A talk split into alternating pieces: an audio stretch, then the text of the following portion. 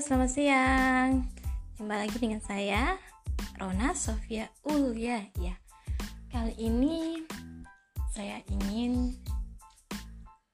menceritakan sesuatu kepada teman-teman bahwa pernikahan itu bukan hal yang sangat sulit, tetapi juga bukan hal yang harus dihindari. Kenapa?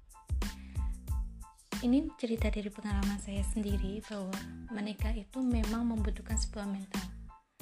Mental yang di mana harus kita bangun sebelum kita melangkah ke tahap yang sangat-sangat uh, tabu untuk kita.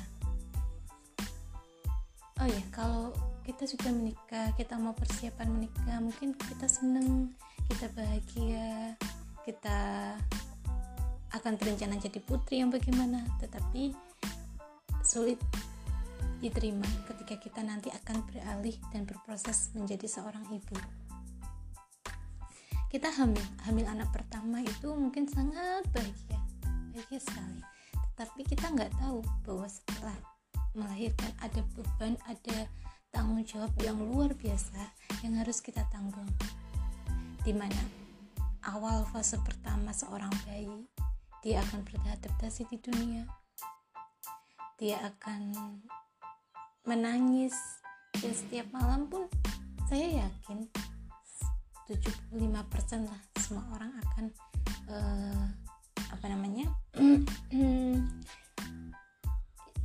akan mengalami yang namanya bergadang ya. Sampai ke 40 hari nanti anak akan terbiasa balita bayi itu akan terbiasa untuk tidur malam dan ada lagi yang lebih sulit yaitu uh, gini guys uh, kita mau memberikan asi ke balita kita. Bukan sekedar ayo mimi udah selesai. Enggak.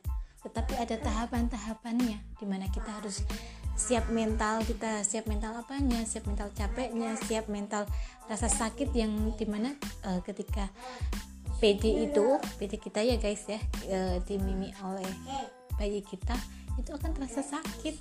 Dan kadang eh, ibu-ibu uh, akan uh, mengalami bengkak atau lecet. Iya lecetnya itu kadang berdarah guys. Tapi lama kelamaan memang harus kita uh, terima dan kita yakin bahwa anak saya lebih membutuhkan kasih saya ketimbang uh, susu, formula gitu kan. Kadang susu formula juga ribet bagi ibu-ibu muda kita ya. Belum lagi kita harus sterilkan kita cuci. Belum lagi susu formula itu cocok nggak ya sama anak-anak kita.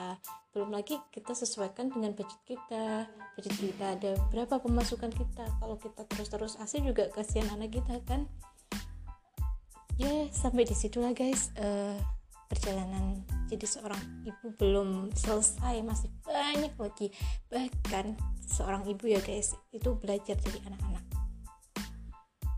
Dia belajar mengerti anak-anak. Dia belajar oh iya kita nantinya akan uh, menjadi seperti ini di hadapan anak kita. Dan kita akan uh, seperti apa di tempat kerja kita atau kita seperti apa di depan suami.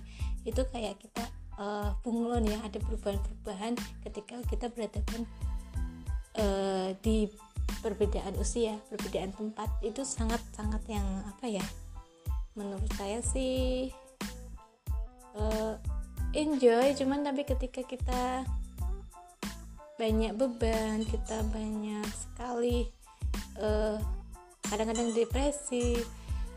Ya nggak depresi juga sih. Ya kadang-kadang ada masa emosi lah kadang saat kita marah juga itu mempengaruhi sekali. Ya ya gitulah guys. Tapi yang saya uh, jalankan selama ini yaitu bahwa kita kuliah kita sekolah sampai SMA terus kita kuliah sampai S1 bahkan lebih. Itu kadang kita nggak mendapatkan ilmu bagaimana mendidik anak kita.